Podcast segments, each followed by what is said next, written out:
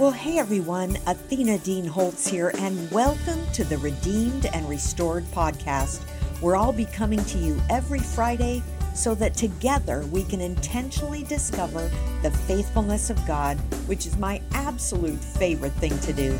Every week, I'll bring you encouragement to see God working all things together for good, from scriptures to devotional excerpts to song lyrics to personal examples from my journey through redemption and restoration.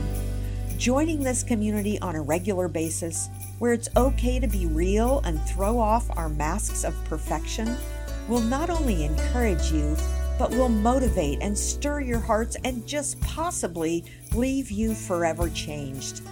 In times like this, we all need to be encouraged as we face the challenges, difficulties, and losses of this life.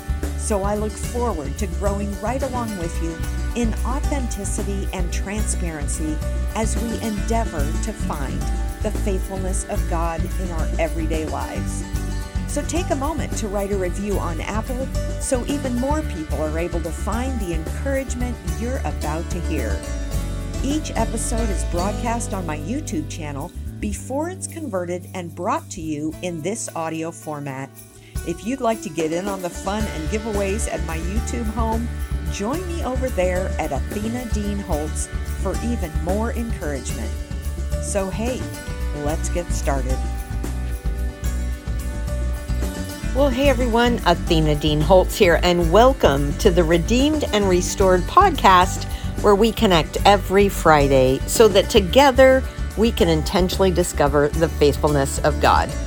So today's episode is the fourth in our new season where we are transitioning over to a weekly interview with author friends of mine who have amazing stories of redemption and restoration those whose lives have been redeemed and restored by God in a way that encourages us to trust Him more and recognize His faithfulness. My guest this week is Edie Melson. Edie is a woman of faith with ink stained fingers, observing life through the lens of her camera. She's a writer who feels lost without her camera and a reluctant speaker who loves to encourage an audience and she embraces the ultimate contradiction of being an organized creative. She knows the necessity of soul care and leads workshops around the country on staying connected to God. Her numerous books, including the award winning Soul Care series and Unruffled Thriving in Chaos, which was co authored with Rhonda Rhea, reflect her passion to help others develop the strength of their God given gifts and apply them to their lives. She and her husband Kirk have been married 40 years and raised three sons. They live in the foothills of the Blue Ridge Mountains and can often be found hiking, with Edie clinging to the edge of a precipice for the perfect camera angle and Kirk patiently carrying her camera bag and tripod. You can connect with her at her website, ediemelson.com, and through social media. So, hey, take a moment to write a review on Apple so even more folks can find this podcast and be encouraged.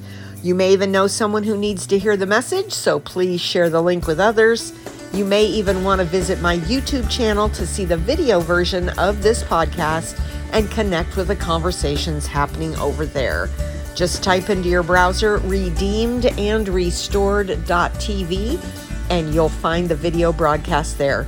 So, hey, let's get started.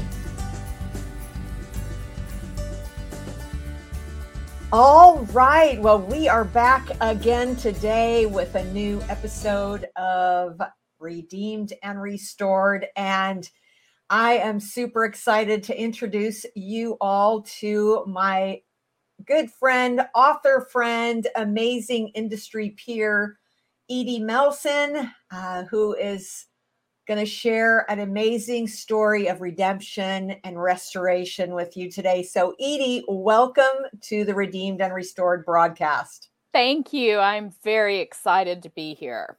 Yes. Well, we did this in Florida. We videoed the whole thing. It was a wrap. It was so good. And then something happened to the file. And so we're getting to do it all over again. But what's so cool about this is this is your launch day, the day that we are recording this, and the week that we are going to be uh, dropping this broadcast onto YouTube and onto the podcast. This is your week. And this is your launch day for your brand new books, which was the topic of our conversation before. So I just love that and would just love to hear you share just how God has worked in this area of your life because it's just stunning. I love the way God works in things that we don't even know we need.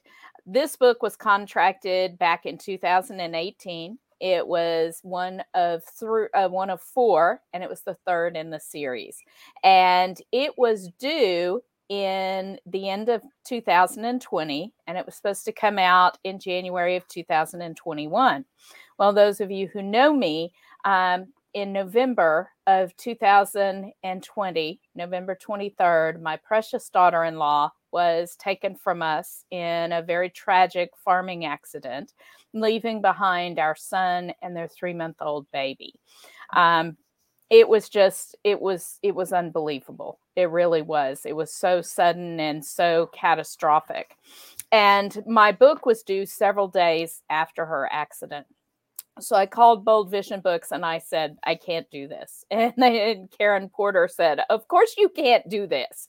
Um, and she asked me to hold on to the book and to pray over it and to rewrite it or add to it whenever I felt like it. And then they would put it back into the the order of the books. And truthfully, when I called her, I thought, there's no way this will ever come out. I can't imagine getting to the point where I could share this. But the thing of it was is I had already written the book and the things that God had shown me during the writing of that book suddenly began to come back to my mind and it made parts of the journey a little more manageable. Mm. And I was just, I, the more I thought about it, the more I thought, you know, God knew this was going to happen and he knew I was going to need this. And so he had already prepared me for a whole year for this part of the grief journey. And at that point, I thought, okay, if God has worked that hard just to prepare me, there may be somebody else out there who needs the same preparation. Wow. To I mean to just wrap your head around that fact that back in 2018 when you were brainstorming it he knew exactly what order. I mean, because there was a lot of grieving going on in the world in 2018. It could have easily maybe even been the first one. Mm-hmm. But no, it was the third in the series, and the timing was impeccable for him to prepare you for what no mother in law or mother wants to hear has just happened. And I just am struck with the awesomeness of our God that He would do that and prepare you and give you what He gave you to give to others, what then you would need yourself. Yep, absolutely. And and just what I learned would have been a huge gift for if it if this book was just for me. Um, but by talking with my publisher, she really encouraged me to play around with the idea of of going ahead and and releasing it. And so about May or June, I began to feel the urge to to pull it out, and I began going through it and looking at um, just a couple of things that I could add to it. Really, it was complete, but I had talked to my husband and my son and decided that we wanted to dedicate the book to Katie, to my daughter in law who passed away. And so I wanted a few glimpses of her in the book, and I was able to add that. But I think one of the biggest takeaways that I got from the time that I was studying grief was the fact that. Um, everybody grieves differently. And that had not been something that I was aware of. Um, when I lost my dad to Alzheimer's in 2014, I had a very well meaning friend sort of take me to, da- to task for grieving wrong. Um, she felt like I was stuffing it and hiding my feelings and trying to be strong. In reality, I'm an introvert. And so I grieve very privately. The the feelings and everything were coming out they just weren't coming out where she could see it but it planted that seed of doubt. And so i began to feel like i was grieving wrong. And the more people i talked to as i was researching the book the more i discovered a lot of people the majority of people i talked to feel like they're doing it wrong. They're grieving too long or too short or too uh, too publicly or too privately. And so, one of the things that God showed me is that He designed each of us differently, and our mm. grief journey is different. And it's different. My grief journey when I lost my dad was very different than this sudden traumatic death of my daughter in law. But it allowed me to give myself grace and more importantly, it allowed me to give grace to those around me because, you know, in a family, you're not all the same. And so all of the brothers, everybody was grieving differently.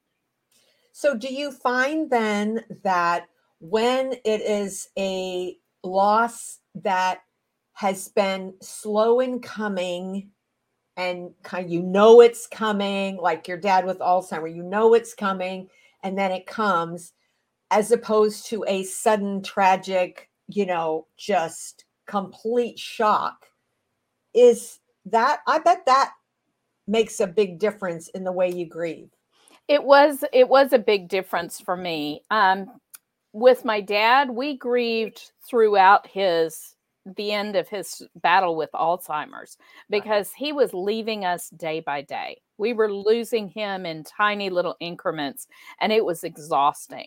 Um, I also lost my best friend and her daughter to murder in 2001. And that was another sudden uh, traumatic sort of uh, loss. And that one, I was very young in 2001. I was in my early 30s. And um, I was, um, actually, I was in my early 40s. Wow. And um, I was very angry Mm-hmm. And it took me a long time to get through that. And that's another thing that I learned is all those stages of grief we talk about anger, denial, depression, acceptance, all of those. Uh, I used to think that those were stages that I would go through and they would come in order. And once they were done, they were done. Uh, it turns out none of that's right. Um, the one thing that's good about knowing about those stages of grief, though, is knowing that there are commonalities that we will all deal with. But we don't need to hold them up as something we can check off a list or something we have to go through in a certain amount of time. So, would you say then, because you've now experienced two traumatic, unexpected, shocking um, losses, is the anger worse in that kind of situation than when it's kind of you know it's coming? It it definitely it's it's more present. It was it was more intense when i lost my best friend because i had somebody to blame. Uh, i had a person to blame. I struggled with anger when we lost our daughter-in-law because i had her accident happened and we followed life flight into the farm. And so she was they were trying to save her life. And i was praying i sent a call out. I'm sure i remember you got the call. Uh, everybody there were people all over the world praying for this young woman. And god did not answer the prayer the way i wanted.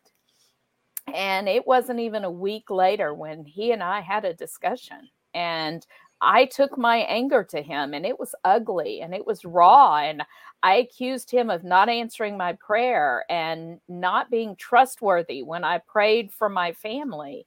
And he absorbed all that anger and returned love and helped me come to the point where I could see that uh, even though this wasn't his plan, this wasn't what he wanted, we don't live in a perfect world. And he was going to bring good out of this tragedy. And he has. He has. And by taking my anger to God instead of running away, I think it really helped my my grief to to continue in a healthy way. Well, so often when when we're told by well-meaning people who are in the church that you know that we either are told well god needed another angel in heaven or you know some of these cliches that are not helpful. Yes.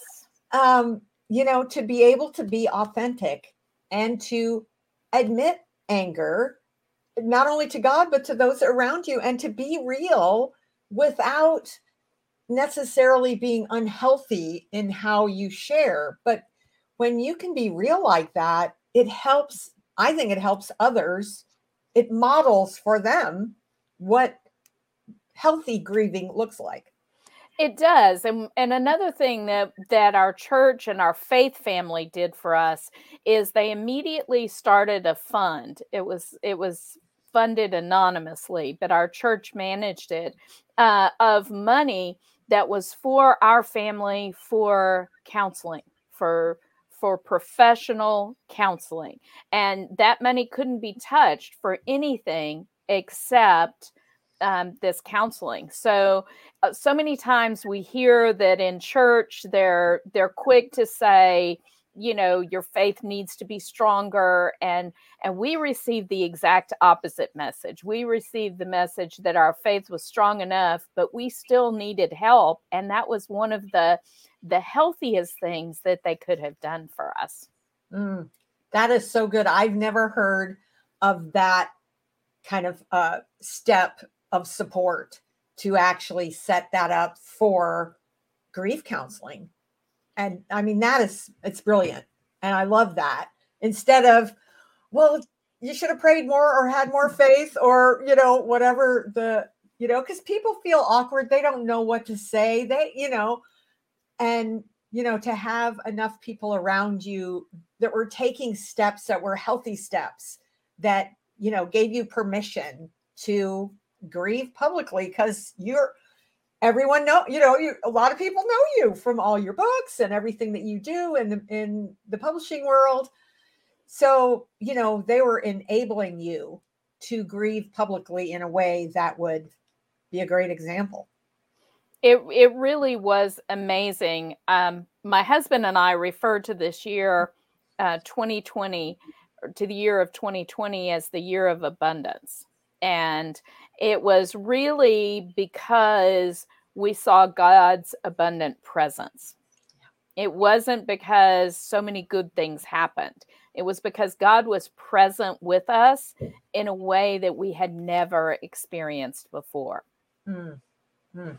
I love that. So, if you could share maybe um, one or two of the um, tips from the book that were especially meaningful to you um, that might help in just be something that would help in the restoration and redemption process that God takes us through when we go through a loss.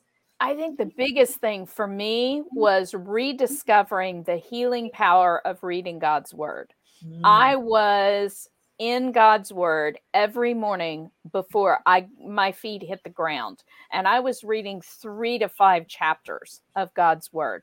It was not a Bible study. I was mm. not doing homework. I didn't have you know when you go through that kind of intense grief, your mind sort of fuzzes up for lack of a better word. You can't remember dates. You can't, you know. So I wasn't in the mood to go to a Bible study, but God's word fueled me to face every day. And so I would encourage you, I don't care if it's Psalms, I started in Genesis and I am still reading. Um, I am actually in Luke now, and we I will finish the book this year. Um, and it's very important for me to have read it through in this year. I needed this healing. And the important thing is reading God's word because there is power in his word. Amen. Amen. So if we have some people that are watching or listening that want to connect with you, they, you know, what's the best way? A website or social media or you tell Either us. Either one of those. I'm actually the only Edie Melson on the internet. Woo! So, uh, but you can connect with me at ediemelson.com um, through Facebook. I actually have a I have a Facebook group called Soulful Inc. It's a private group. And this Thursday, I'm going to start a three week free Bible study about soul care when you're grieving. And this will be a complement to the book. There's no purchase required, it's just a time to get together. And you can, um, the information is all over my social media, but it's at Soulful Inc. And it will be on Thursday nights at 8:30 Eastern. Wonderful. Well, we'll put that in the show notes along with your ediemelson.com and also all your social media links are on your website. Yes. Yes. Perfect. Perfect. Well, Edie, it has been a delight to uh, do this, uh, do this retake of this interview. And uh, it was just, it's always so rich. And I love how God uh, uses you uh, to glorify his name because he is doing that big time. Well, it's humbling to be used by him. And I am just so eternally grateful that He got us through this year and that He is continuing to support us, and that we can share that with someone else and maybe see some more good come out of that. Amen. A, a total Romans 8:28 story if I ever saw one. Yes. Well, my friend, thank you so much for spending time with us today. It's been a delight to have you on. Thank you. So, thanks for joining us today on the Redeemed and Restored podcast brought to you by Athena Dean Holtz and the Romans 828 bookstore, a division of Redemption Press. I'd love to have you review and share this podcast with friends, family, and others who could use the encouragement. And be sure to check out my YouTube channel at Athena Dean Holtz for more tips and tools to help you find the faithfulness of God. So thanks for joining us today. See you next week for another episode of Redeemed and Restored.